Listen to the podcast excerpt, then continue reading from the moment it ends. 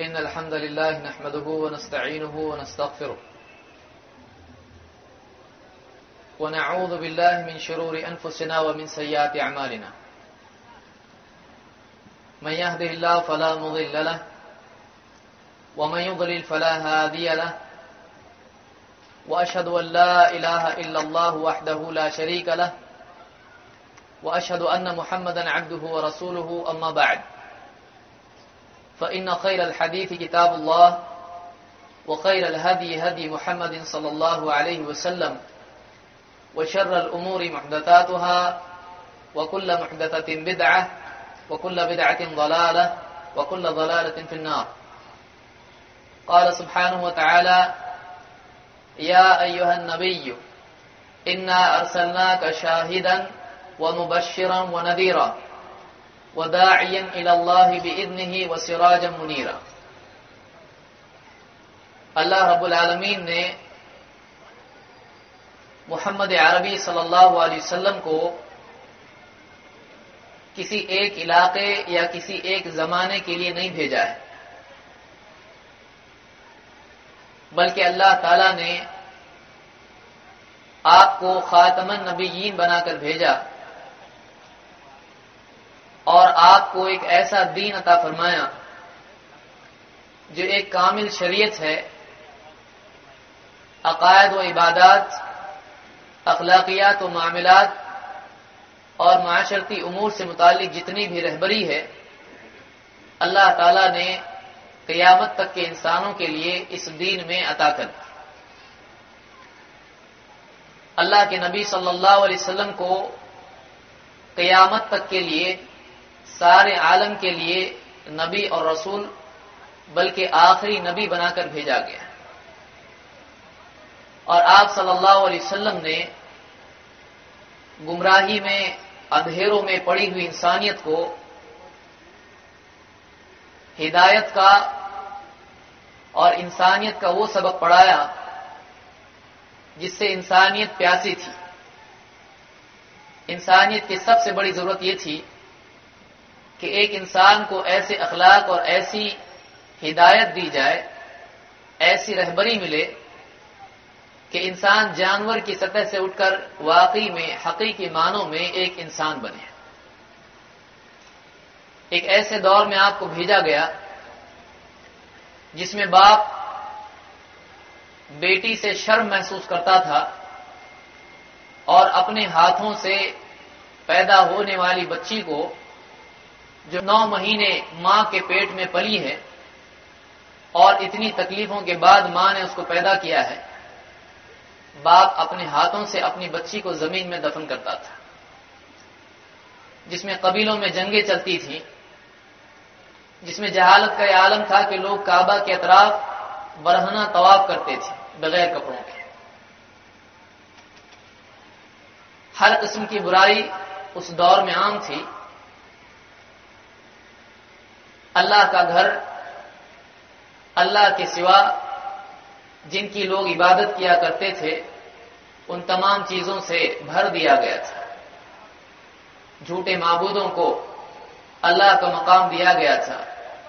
अगर चाहे वो वसीले के और ज़रिए के तौर पर माने जाते थे, लेकिन अल्लाह का जो इबादत का हक है, वो अल्लाह के सिवा उन तमाम माबूदों को दिया जाता था। जहालत अरब में आम थी, इल्म का कोई नाम निशान नहीं था। मुश्किल से कोई आदमी मिलता था जो लिखना, पढ़ना जानता था। वरना अक्सरियत का हाल ये था कि अगर कोई पढ़ने की चीज़ होती तो कोई आदमी ढूंढता फिरता कि कोई है पढ़ने वाला। इसीलिए अल्लाह ताला ने उम्मीयीन में एक ऐसा रसूल भेजा, जो खुद उम्मी है, लेकिन पढ़े लिखों को भी ऐसी ज़िंदगी का रास्ता बताता है जिसके सिवा फलाह और नजात किसी और ज़िंदगी में नहीं है। वमा अरसलना का इल्ला रहमतलमीन अल्लाह ताला ने मोहम्मद अरबी सल्लल्लाहु अलैहि वसल्लम को सारे आलमीन के लिए रहमत बनाकर भेजा है। सारे आलमीन के लिए आप रहमत बनाकर भेजे गए हैं। इसलिए कि इंसानियत को सबसे ज़्यादा ज़रूरत इस बात की है कि एक इंसान दूसरे इंसान पर रहम करे, एक इंसान दूसरे इंसान का हक जाने, एक इंसान अपने हक से ज़्यादा दूसरे की फ़िक्र करने वाला बने, दूसरे की राहत और उसकी हिदायत की फ़िक्र उसको। अल्लाह के नबी सल्लल्लाहु अलैहि वसल्लम की तालीमात में से खुद है। आपने फरमाया, इरहम मन फिल अब यरहम का मन फिल समा। तू ज़मीन पर जो है, उस पर रहम कर। जो कोई ज़मीन पर है, चाहे वो इंसान हो, मखलूकत हो, एक हदीस जमा के तौर पर भी आई, इरहम मन फिल अब यरहम को मन फिल समा, कि वो जो ज़मीन पर हैं, तुम उन पर रहम करो। आसमान पर जो है, अल्लाह रब्बुल आलमीन, वो तुम पर रहम करेगा। आप खुद अपनी जात के एतबार से, अपने वजूद के अखलाक के किरदार के एतबार से सारे इंसानों के लिए अपनी पूरी ज़िंदगी में रहमत साबित हुए। चाहे वो तालीम का मामला हो, दीन का मामला हो, या सलूक का मामला हो, या हकूक का मामला हो, सब्र का मामला हो, बर्दाश्त का मामला हो, हर एतबार से आप दूसरों के लिए रहमत साबित हुए। इसी तरह से आप सल्लल्लाहु अलैहि वसल्लम ने अपने मानने वालों को भी इस बात की तालीम दी कि वो सारी इंसानियत के लिए सिर्फ़ अपने घर वाले पड़ोसियों के लिए नहीं, बल्कि वो सारी इंसानियत के लिए रहमत साबित हो। और इस पर आपने वादा बतलाया कि तुम ज़मीन वालों पर रहम करोगे तो आसमान वाला तुम पर रहम करेगा। बताया गया कि अल्लाह की रहमत का हिस्सा इंसान को उस वक्त तक के नहीं मिलता है, जब तक इंसान आलम इंसानियत बल्कि मखलूक़ात के लिए रहमत साबित ना हो। अल्लाह ताला ने मोहम्मद अरबी वसल्लम को सारी इंसानियत के लिए और क़यामत तक के लिए नबी और रसूल बनाकर भेजा। इंसान उस वक्त तक के अपने माशरे को रहमत वाला माशरा नहीं बना सकता है, जब तक कि वो अल्लाह के नबी सल्लल्लाहु अलैहि वसल्लम की तालीमात को अपने लिए रहनुमा न बनाए। इसलिए कि इस दीन में इंसान को वाकई तौर पर अपने हकूक मिलते हैं। इस दीन में बताया गया है कि बीवी शोहर के ताल्लुकात क्या हैं। आप आगे जो शेख का किताब है, उसमें सुनेंगे। इसमें औलाद के हुकूक बताए गए हैं, पड़ोसी के हुकूक बताए गए हैं, जानवरों के हुकूक बताए गए हैं। एक ऐसा दीन जिसमें तमाम मखलूकत को अपने हकूक मिलते हैं, बल्कि हक से बढ़कर उसके साथ में अच्छा सलूक की दीन में तालीम दी गई आज सारी इंसानियत चाहती है कि सुकून मिले, भलाई आए। सारी इंसानियत चाहती है कि इंसान का माशरा जो जितना ज़्यादा इल्मी तरक्की कर रहा है, ये इल्मी तरक्की इंसान के किरदार को उतना ज़्यादा बिगाड़ती चली जा रही है।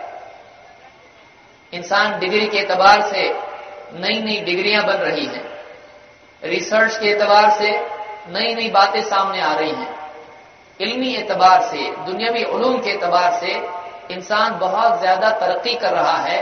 कायनात के बहुत सारे भेद जो अब तक छुपे हुए थे ये सारे भेद आज इंसान के सामने आ रहे हैं। लेकिन इंसान के किरदार का हाल आप देखें तो पहले इंसान के पास इल्म की कमी की वजह से, टेक्नोलॉजी की कमी की वजह से इंसान पर जुल्म करने और उसको धोखा देने के असबाब कम थे, आज बढ़ गए और कोई तरक्की नहीं हुई।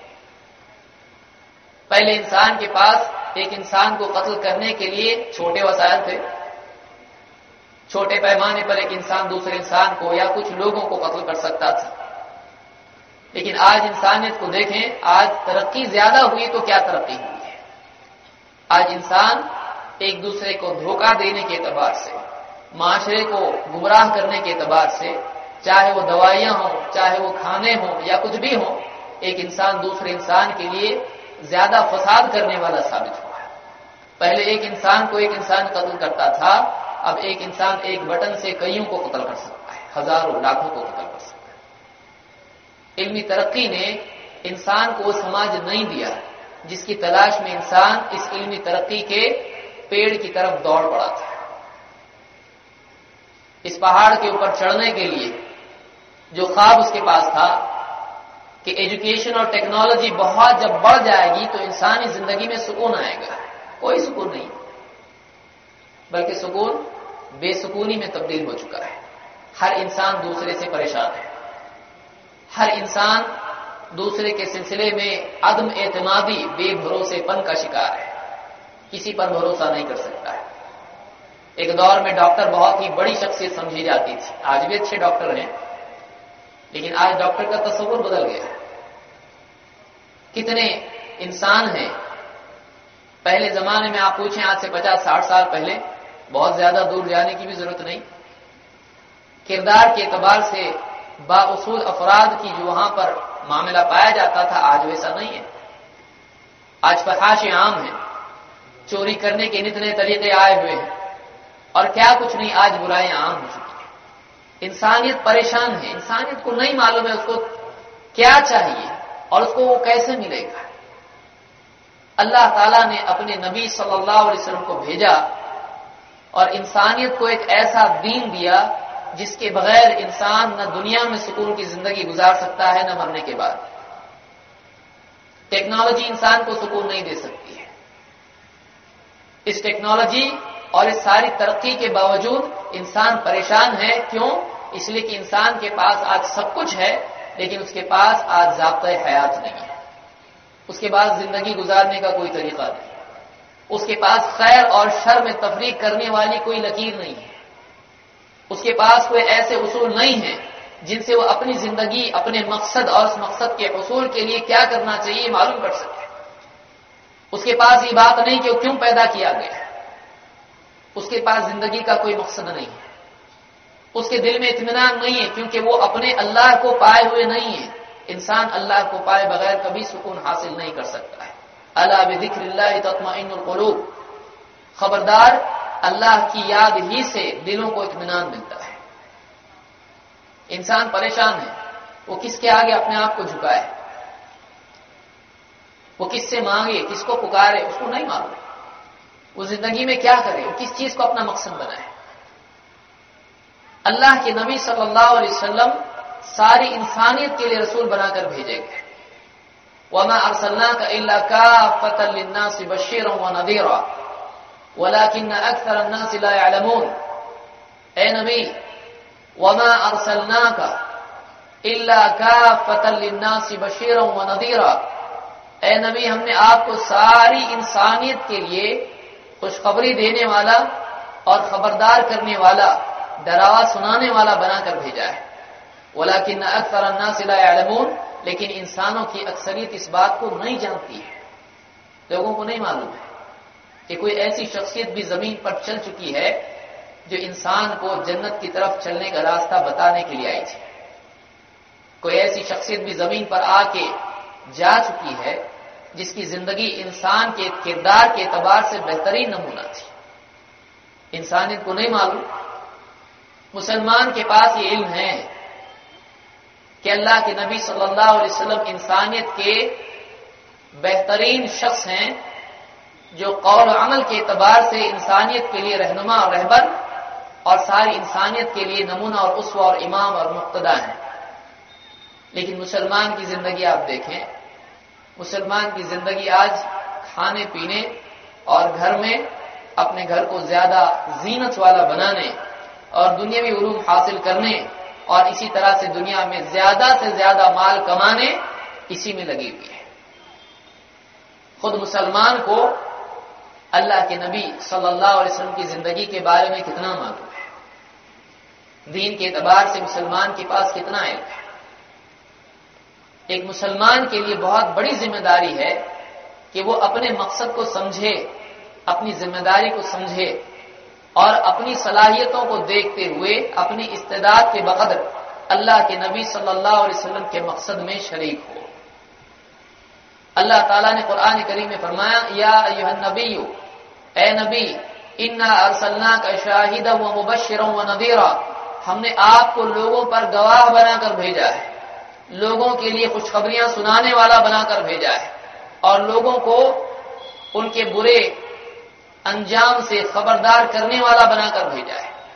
वदायन भी ही और अल्लाह के हुक्म से अल्लाह की तरफ़ दावत देने वाला, अल्लाह के हुक्म से अल्लाह की तरफ़ लोगों को बुलाने वाला बनाकर भेजा है। वह सिराज मुनीरा, और एक सिराज, एक रोशन चराग बनाकर आपको भेजा गया आप लोगों पर गवाह हैं कि क़ियामत के दिन जब नू सलाम की कौम इनकार कर देगी और कहेगी कि हमारे पास कोई दावत देने वाला नहीं आया, जो कि पहले रसूल है नू सलाम।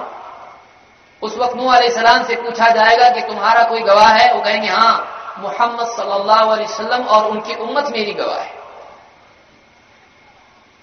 इस उम्मत को पेश किया जाएगा और ये उम्मत बताएगी कि हाँ हमारे नबी सल्लल्लाहु अलैहि ने हमको बतलाया था कि नूह सलाम ने अपनी कौम को अल्लाह का पैगाम पहुँचा दिया तो इस उम्मत की गवाही, नूह सलाम की गवाही के साथ मिलेगी। और इस उम्मत पर अल्लाह के नबी सल्लल्लाहु अलैहि वसल्लम गवाह बनेंगे कि हाँ ये लोग सही कह रहे हैं। अल्लाह के नबी सल्लल्लाहु अलैहि वसल्लम इस उम्मत पर गवाह हैं। और इसी के साथ आप लोगों को खुशखबरियाँ सुनाने के लिए और आखिरत के बुरे अंजाम से डराने के लिए आप भेजे गए एक बहुत ही शफकत वाला इंसान, जो इन दूसरे इंसान की भलाई किसमें है, उसकी बुराई किसमें है इससे उसको समझाने और खबरदार करने के लिए भेजा जाता है। इन तमाम इंसानों में जिनको नबी और रसूल कहा जाता है, इनमें सबसे अफजल तरीन रसूल अगर कोई है तो मोहम्मद अरबी सल्लल्लाहु अलैहि वसल्लम है। जिन्होंने मेराज की रात में भी अंबिया की इमामत की और क़यामत के दिन सारी इंसानियत, बल्कि जिन्नात और फरिश्तों के बीच में आप वलद आदम के सईद होंगे। और आप ही हैं जो अल्लाह के पास सिफारिश करेंगे और जन्नत का दरवाज़ा खुलाएँगे अल्लाह के नबी सल्लल्लाहु अलैहि वसल्लम सारी इंसानियत के लिए रहनुमा और हिदायत बनाकर भेजे गए थे।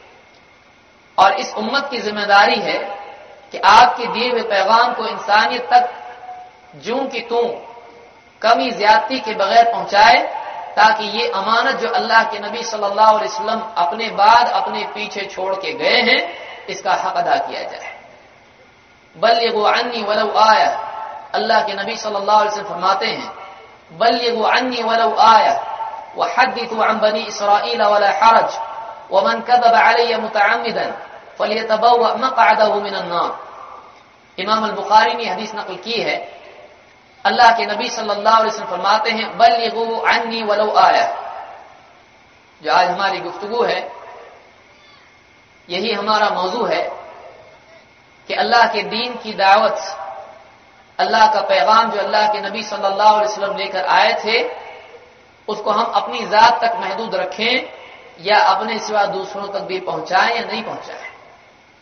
इसकी कितनी अहमियत है और इसके ताल्लुक से क्या हिदायत हमको कुरान सुन्नत में मिलती हैं, और खसूस इसमें नौजवानों की क्या ज़िम्मेदारी है। इस ताल्लुक से चूँकि ज़्यादा वक्त तो हमारे पास नहीं है, मैं बहुत ही इख्तसार के साथ कुछ बातें बयान करना चाहता हूँ। अल्लाह के नबी सल्लल्लाहु अलैहि वसल्लम ने फरमाया बल ये वो अन्नी वलो आया। बल ये वो अन्नी वलो आया। मेरी तरफ़ से पहुँचा दो, चाहे एक आयत ही क्यों ना हो। वहदित बनी इसराइल, वला हरज। और बनी इसराइल के वाकयात बयान करो। अजीब गरीब वाकयात जो बनी इसराइल के साथ पेश आए, उनसे नकल कर सकते हो। बशर्ते की किताब सुन्नत से न टकराएँ। वहदित बनी इसराइल वला हरज वमन कदब अलय मुतअम्मिदन फलियतबव मक़अदहु मिनन नार और जो जानते बूझते मुझ पर झूठ गढ़े जो जानते बूझते उसको इल्म होने के बावजूद एक झूठी बात मेरी तरफ़ मंसूब करे मेरे नाम से झूठ कहे फलियत मकादा मिनन्नार वो अपना ठिकाना जहन्नम में बनाए इस हदीस में दाइयों के लिए, दीन की दावत देने वालों के लिए दो बातें अल्लाह के नबी सल्लल्लाहु अलैहि वसल्लम ने अहम तरीन बातें कही, जिसकी शुरुआत और आखिर उसमें दो बातें हैं। एक तो ये कि अल्लाह के दीन के पहुँचाने के लिए, किसी इंसान के लिए मुकम्मल आलिम होना ज़रूरी नहीं है। बल्कि जिस चीज़ को वो जानता है, अगर उसको जू की तू पहुँचा सकता हो तो चाहे एक आयत ही क्यों ना हो, वो दूसरों तक पहुँचा दे जितना इल्म एक इंसान जानता है, उस इल्म को दूसरों तक पहुँचा दे बशर्ते कि उसको सही तौर से समझ चुका हो। ज़ाहिर बात से पोलमा की रहबरी के बगैर ये नहीं हो सकता, इसलिए कि सही समझा, नहीं समझा, कैसे समझ में आएगा? बल वो अन्य वालो आया एक आयत क्यों ना हो, इसको दूसरों तक पहुँचा दो। कि एक इंसान आमतौर से लोग उज्र करते हैं, भाई, हम दीन की दावत दें, लोगों को दीन की तरफ़ बुलाएँ, कम से कम घर वाले ही सही। लेकिन कहते हैं कि हम तो आलिम नहीं, हम दीन की बात कैसे करें? अल्लाह के नबी सल्लल्लाहु अलैहि वसल्लम ने फरमाया, बल्लिगु अन्नी वलो आया। एक आयत क्यों ना हो? मेरी तरफ़ से पहुँचा और आखिर में आपने फरमाया, वमन कदब मुतअम्मिदन फलियतबव्व मक़अदहु मिनन नार जो जानते, बूझते मुझ पर झूठ कहे, वो अपना ठिकाना जहन्नम में बना ले दो किस्म के लोग आमतौर से दावत के सिलसिले में मिलते हैं। एक वो जिन पर एहतियात गालिब होता है, और दूसरे वो जिन पर दावत देने का जज्बा गालिब होता है। जिन पर एहतियात गालिब होता है बाज अवकात इसमें गुरु हो जाता है, और वो अपनी दावती ज़िम्मेदारी को भूल कर इस डर से कि कहीं हमारे पास इल्म ना हो और हम दावत दें तो अल्लाह पकड़ न ले। इस डर से जो इल्म उनके पास वाकई होता है और जहाँ बताना ज़रूरी होता है, वहाँ भी नहीं बताते कि भैया मालिम नहीं है। कम से कम आदमी घर में तो इसलाह कर सकता है।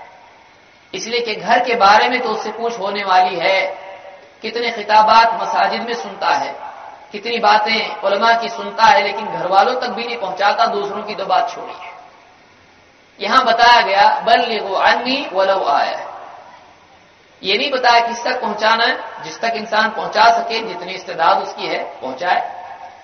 तो एक आयत भी अगर जानता है तो उसकी ज़िम्मेदारी होती है कि जहाँ ज़रूरी हो, मौका है, वो वहाँ पहुँचा दे। लेकिन इसमें ऐसा ना हो कि एक इंसान अपनी तरफ़ से दीन में दावत के जज्बे के तहत कुछ भी पहुँचाने लग जाए। वो तहकीक का रास्ता छोड़कर तबलीग में आगे बढ़ता चला जाए और अल्लाह के नबी सल्लल्लाहु अलैहि वसल्लम के बारे में बिला तहकीक कुछ भी कहने लगे, यहाँ तक कि इतनी ज़्यादा ज़रूरत लोगों की हिदायत के सिलसिले में, जज्बे की वजह से उसमें पैदा हो जाए कि वह अपनी तरफ़ से इस्लाम के बारे में कुछ भी कहने लगे। कभी हलाल और हराम के सिलसिले में कुछ भी कह दिया, कभी कोई हदीस अल्लाह के नबी सल्लल्लाहु अलैहि वसल्लम के नाम से फजाइल में घड़ ली, कभी कुरान की आयत की तफसीर में अपनी तरफ़ से कुछ कह दिया तो ऐसा आदमी न करे। अल्लाह के नबी सल्लल्लाहु अलैहि वसल्लम ने इब्तिदा में दावत की तरगीब दी, लेकिन आखिर में यह भी समझाया कि एक इंसान को ऐसा भी नहीं करना चाहिए कि वो दावत के जज्बे के तहत दीन में मिलावट करने लगे। इसलिए कि इस बात को याद रखें, दीन की हिफाजत, दीन की हिफाजत, दीन की इशात पर मुकदम है। क्या मतलब है? आप दीन की हिफाजत करें ये ज़्यादा ज़रूरी है। इससे कि आप दीन की इशात करें। ऐसा ना हो कि आप दीन के फैलाने के जज्बे के तहत बिला तहकीक कुछ भी फैला दें, फिर वो बुराई इतनी ज़्यादा फैल जाए कि फिर उसको मिटाना मुश्किल हो जाए। एक इंसान बिला तहकीक दीन की दावत के मैदान में नहीं कूदे। तो इस हदीस से नौजवानों के लिए खसूस दो बातें मालूम हुई। एक तो ये कि वो दावत का जज्बा अपने अंदर पैदा करें वो ये न समझे कि हमारे पास इल्म नहीं, हम आलिम अल्लामा नहीं है तो हम दीन की दावत नहीं देंगे। ऐसा नहीं जितना इल्म है, उतना पहुँचा दें। दूसरे ये कि वो ऐसा भी ना करें कि दावत के जज्बे के तहत इल्म हासिल ना करें, लेकिन दावत देने के मैदान में कूद जाए। ये ऐसा ही है, जैसे एक इंसान बिला उर्दू नमाज़ पढ़ने लगे। बगैर इल्म की दावत ऐसी है। इसलिए कि इल्म ही ज़रूरी है। इल्म के बगैर दावत क्या देगा? क्या समझाएगा कुरान को? क्या समझाएगा हदीस को? कैसे किसी के सामने दीन की बात रख सकता है? ये ऐसे ही जैसे एक इंसान तैरना न जानता और पानी में कूद जाए। ऐसा इंसान गर्क होगा। इसलिए आपने फरमाया कि उमन कदब आलय मुतमिदन फलियतबकादा मिनन्नार जो जानते बूझते मुझ पर झूठ कहे, वो अपना ठिकाना जहन्नम में बना ले। ये डांट है कि जाए वो जहन्नम में। वो खुद अपना घर अपना जहन्नम में बना ले। ये डांट के अंदाज में बात नहीं है। तो ये दो बातें याद रखें। दावत का जज्बा भी हो, लेकिन दीन का इल्म भी। लेकिन दीन का इल्म सतही ना हो। चार हदीसें याद कर ली और अपने तौर पर उसको बयान करना शुरू कर दिया। थोड़ा सा इल्म हासिल कर लिया और उसके बाद में खुद इश्तिहाद की गद्दी पर बैठ गए। ऐसा भी नहीं। बिला तहकीक के और बिला दूरंदेशी के इंसान अपने तौर पर कुछ भी इकदाम करने लगे, उलमा की रहबरी से आज़ाद हो जाए और बसीरत को छोड़ दे। ऐसा भी नहीं होना चाहिए। कुरान करीम में अल्लाह ताला ने फरमाया कुलहाद ही सबीली अदू अला बसीरतिन अना व मनी तबानी वह सुबहान अल्लाह वमा अना मिनल मुशरकिन. ए नबी, कुल, आप कहिए, हादही सबीली, ये मेरा रास्ता है। हाद ही सबीली, ये मेरा मुस्तकिल अमल है। हाद ही सबीली मेरा रास्ता इस पर मैं चलता रहता हूँ। रास्ता चलने के लिए होता है, रुकने के लिए नहीं। कुल हाद ही सबीली, ये मेरा रास्ता है। अदरू अल्लाह मैं अल्लाह की तरफ़ बुलाता हूँ। अल्लाह की तरफ़ बुलाता हूँ, अल्लाह की इबादत की तरफ़, अल्लाह की ज़ात सिफात और उसकी इबादत में तोहहीद की तरफ़। तमाम नकायद से अल्लाह की पाकि बयान करने की तरफ़, इसलिए अकील में भी यही कहा है। अदरू अल्लाह मैं अल्लाह की तोहहीद की तरफ़ बुलाता हूँ। आला बसीरतिन, बसीरत के साथ। आला बसीरतिन। अना व मनी तबानी खुद मैं भी और मेरी इतबा करने वाले। यहाँ आप गौर करें,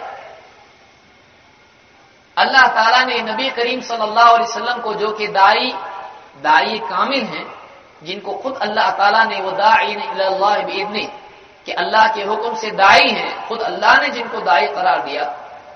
अल्लाह ताला ने फरमाया कि आप कहिए कि मैं अल्लाह की तरफ़ बुलाता हूँ।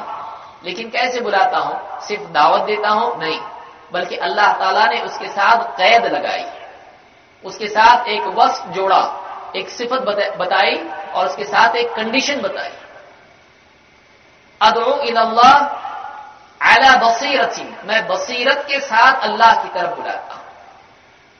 इसीलिए उलमा ने कहा, इस आयत के जिमन में कि अल्लाह ने यहाँ पर दावत की बात कही है, लेकिन दावत के साथ बसीरत को ज़रूरी करार दिया है। बसीरत क्या है? बसीरत दो चीज़ें हैं। एक तो कल्ब का यकीन हो, दूसरे इसी के साथ दलील भी मौजूद हो। गहरी सूझबूझ जिसको आप कह सकते हैं, जिसको आप हिकमत कह सकते हैं, जिसको आप दीन में तफक्कुह कह सकते हैं कि जिस बात की इंसान दावत दे रहा हो उस बात के बारे में गहरी समझ उसके पास। हो लोगों को दीन की तरफ़ बुला रहा हो सतही इल्म के साथ नहीं बुला रहा हो, बल्कि दीनी गहरी बसीरत के साथ में वो जानता हो कि वो क्या कह रहा है। वो दो बातें अधूरी पढ़ के उसके बारे में चार बातें करने वाला ना बने। बल्कि जो बात कह रहा हो, अच्छी तरह से उसको गहराई के साथ समझे हुए हो। इसी तरह से उसके पास दलील भी हो और दलील का सही फहम भी हो। दो दो बातें गुमराही की हैं। इसको याद रखिए। आमतौर से लोग जो विदात और खुराफात और शिरकियात में पढ़ते हैं, वो दो वजह से पढ़ते हैं। और जितने फिरके गुमराह मिलेंगे, आपको दो में से एक वजह आपकी मिलेगी। दो में से एक वजह आपको मिलेगी। एक तो जो दलायल उनके पास होते हैं, एक या तो दलायल होते ही नहीं है, दूसरे अगर होते भी हैं तो वो दलायल मोतबर नहीं होते हैं। हदीस है, सही हदीस नहीं है। या किसी वाक़े पर बुनियाद बना ली, या किसी कहानी पर बुनियाद बना ली। बुनियाद सही नहीं होती है मोतबर नहीं होती है।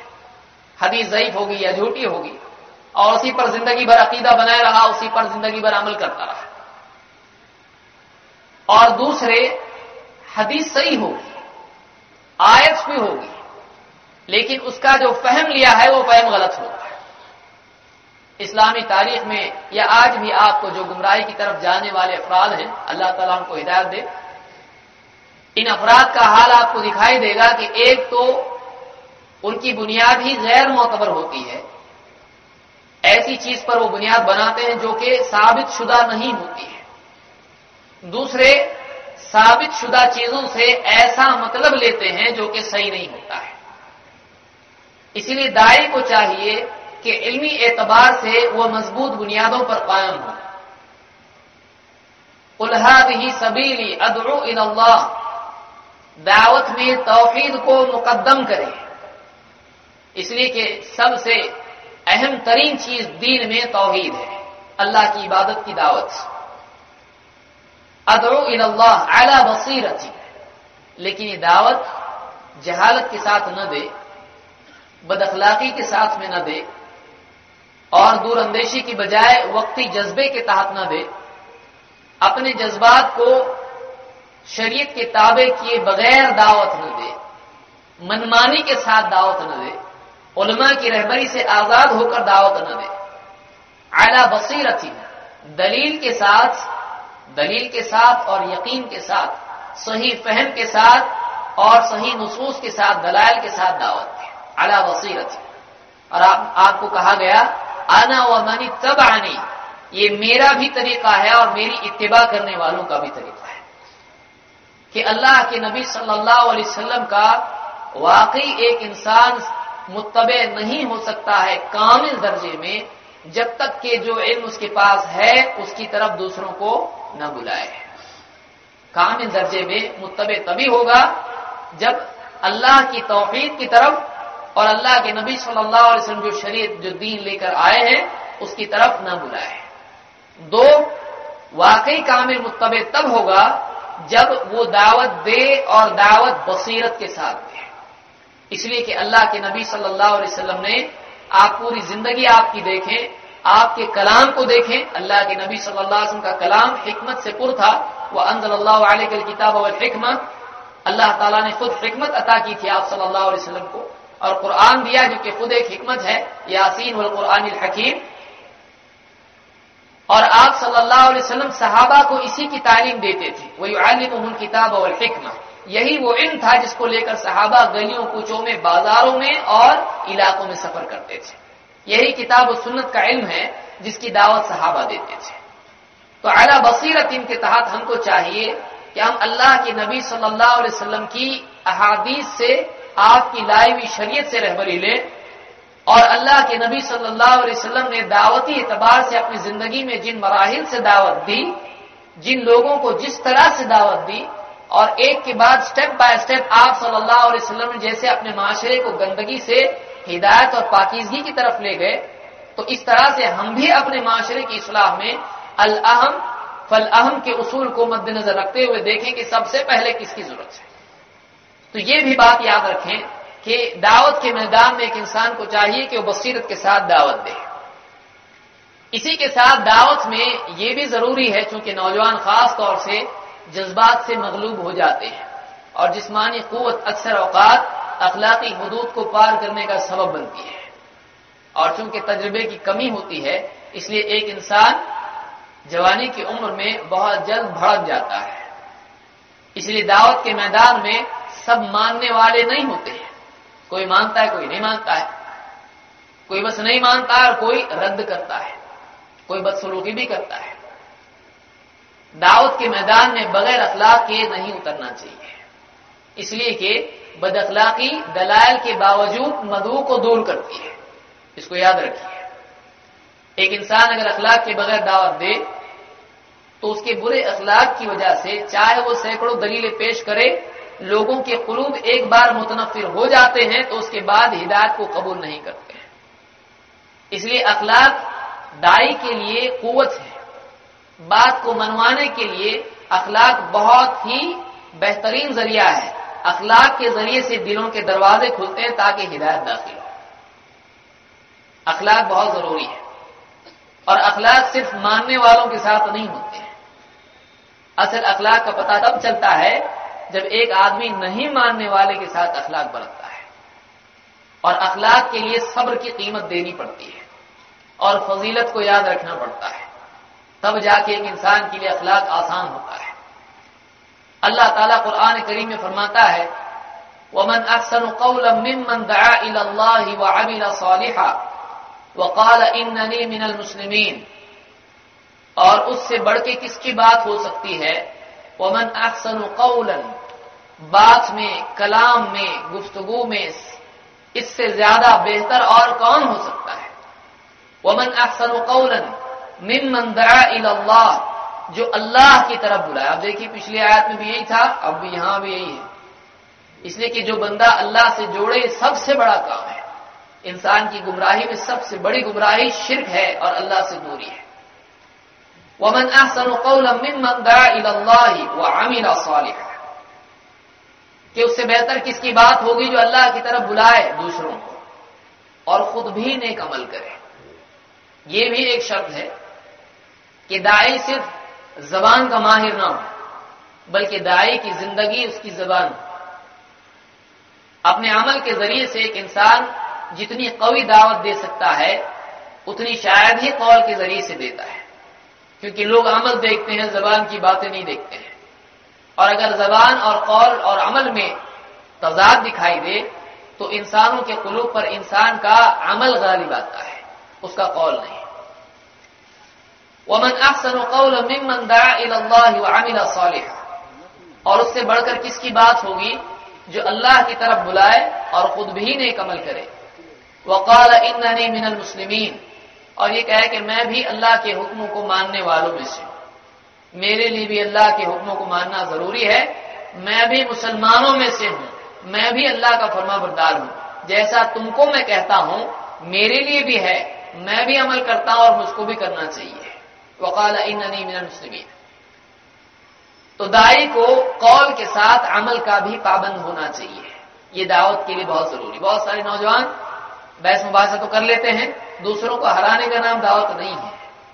दूसरों के सर पर मुसलत होकर उनको नीचा दिखाना दावत नहीं है।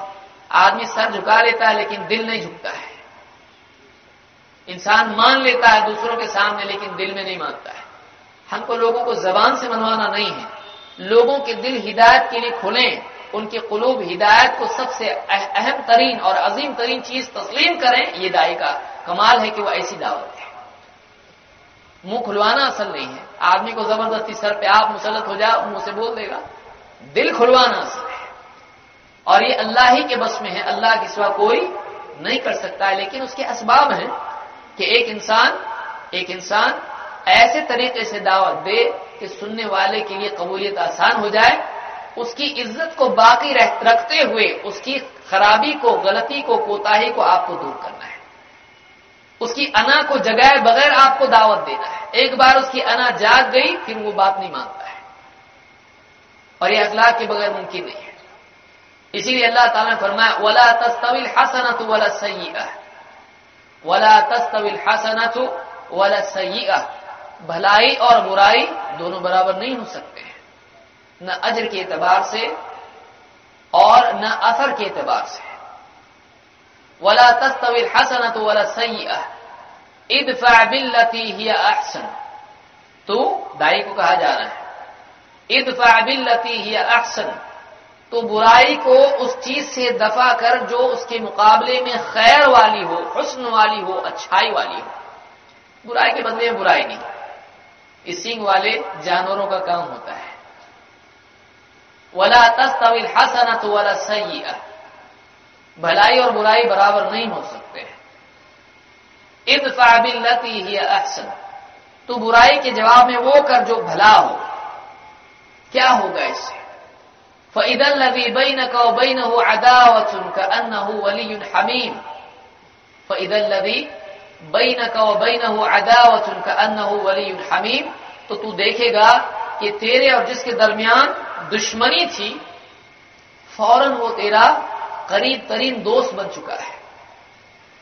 तो जब बुराई के बदले में भलाई करेगा, बद अखलाकी के जवाब में अखलाकी हदूद को कायम रखते हुए हसन सलूक और एहसान का जज्बा रखेगा, खैर खाही का जज्बा रखेगा। बुराई के बदले में जब तू भलाई करेगा, क्या होगा? तो उसके सोए हुए दिल में जो उसका जमीर है, उसको जगाएगा। उसके अंदर नदामत पैदा होगी। जब बदअखलाकी के जवाब में अखलाक मिलेगा तो अपने आईने में खुद अपने आप को छोटा देखेगा।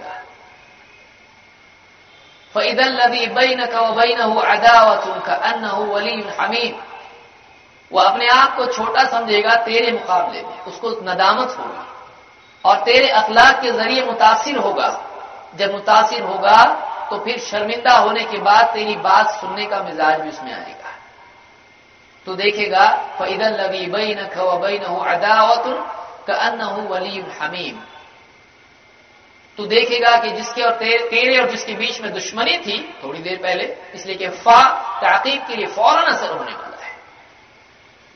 तो फ़ौरन देखेगा कि तेरे और जिसके बीच में दुश्मनी थी वो तेरा बिल्कुल करीबी दोस्त हो चुका है वली हमीद। लेकिन अल्लाह ने क्या फरमाया? वमादीन सबर। इसे मैंने कहा था ना अखलाक सब्र की कीमत देनी पड़ती है। अखलाक के लिए सब्र सब्र के बगैर अखलाक नहीं। वमा युलक्कादीन सबरू ये चीज़ उन्हीं को नसीब होती है, उन्हीं को तलकीन होती है। वही लोग ये चीज़ पाते हैं जो सब्र करने वाले होते हैं। वमा अजीम और ये उन्हीं के नसीब में आती है, उन्हीं को ये चीज़ नसीब होती है जो बड़ी किस्मत वाले हैं, जो बड़ी किस्मत वाले हैं। इसलिए हमारी ज़िम्मेदारी है कि हम जो कुछ इल्म हासिल किए हुए हैं इसको दूसरों तक जिनका भला हो सकता है, ऐसे लोगों तक हम अपनी इस्तेदाद के मुताबिक कमी ज्यादती किए बगैर उस इल्म को पहुंचाएँ। और उलमा की रहबरी में काम करें ताकि ऐसा ना हो कि हम समझ कुछ रहे हों और वाकई हकीकत उसके बरखिलाफ कुछ हो और कहीं हम गुमराही के फैलाने वाले न बन जाए। इसी के साथ हम अमल करने वाले बने, इसलिए कि हमारी बातों से वो असर नहीं होता है जो हमारे अमल से होता है। इसी के साथ हम अखलाक अपनाएँ, ताकि जो लोग नहीं मानते हैं वह हमारे अखलाक से मुतासिर होकर हमसे करीब आए और हमारी बात को सुनने वाले बने। इसके सिवा भी और बहुत सारी बातें हैं जो कुरान और सुन्नत में आपको मिलेंगी, लेकिन मैं वक्त की नजाकत को समझते हुए क्योंकि वक्त काफ़ी हो चुका है और हमारे शेख मौजूद हैं मैं मुनासिब समझता हूँ कि इन्हीं बुनियादी बातों पर मैं अपनी गुफ्तगु को खत्म करूँ। अल्लाह ताला मुझको और आपको अमल की तोफ़ीकता फरमाए। और अल्लाह के नबी सल्लल्लाहु अलैहि वसल्लम का हक जो हम पर है, उसको समझने की तोफीक दे। और इसी तरह से दीन के सिलसिले में हमको एहतियात और दावत के जज्बे के साथ दीन की दावत देने की तोफीक अदा फरमाए।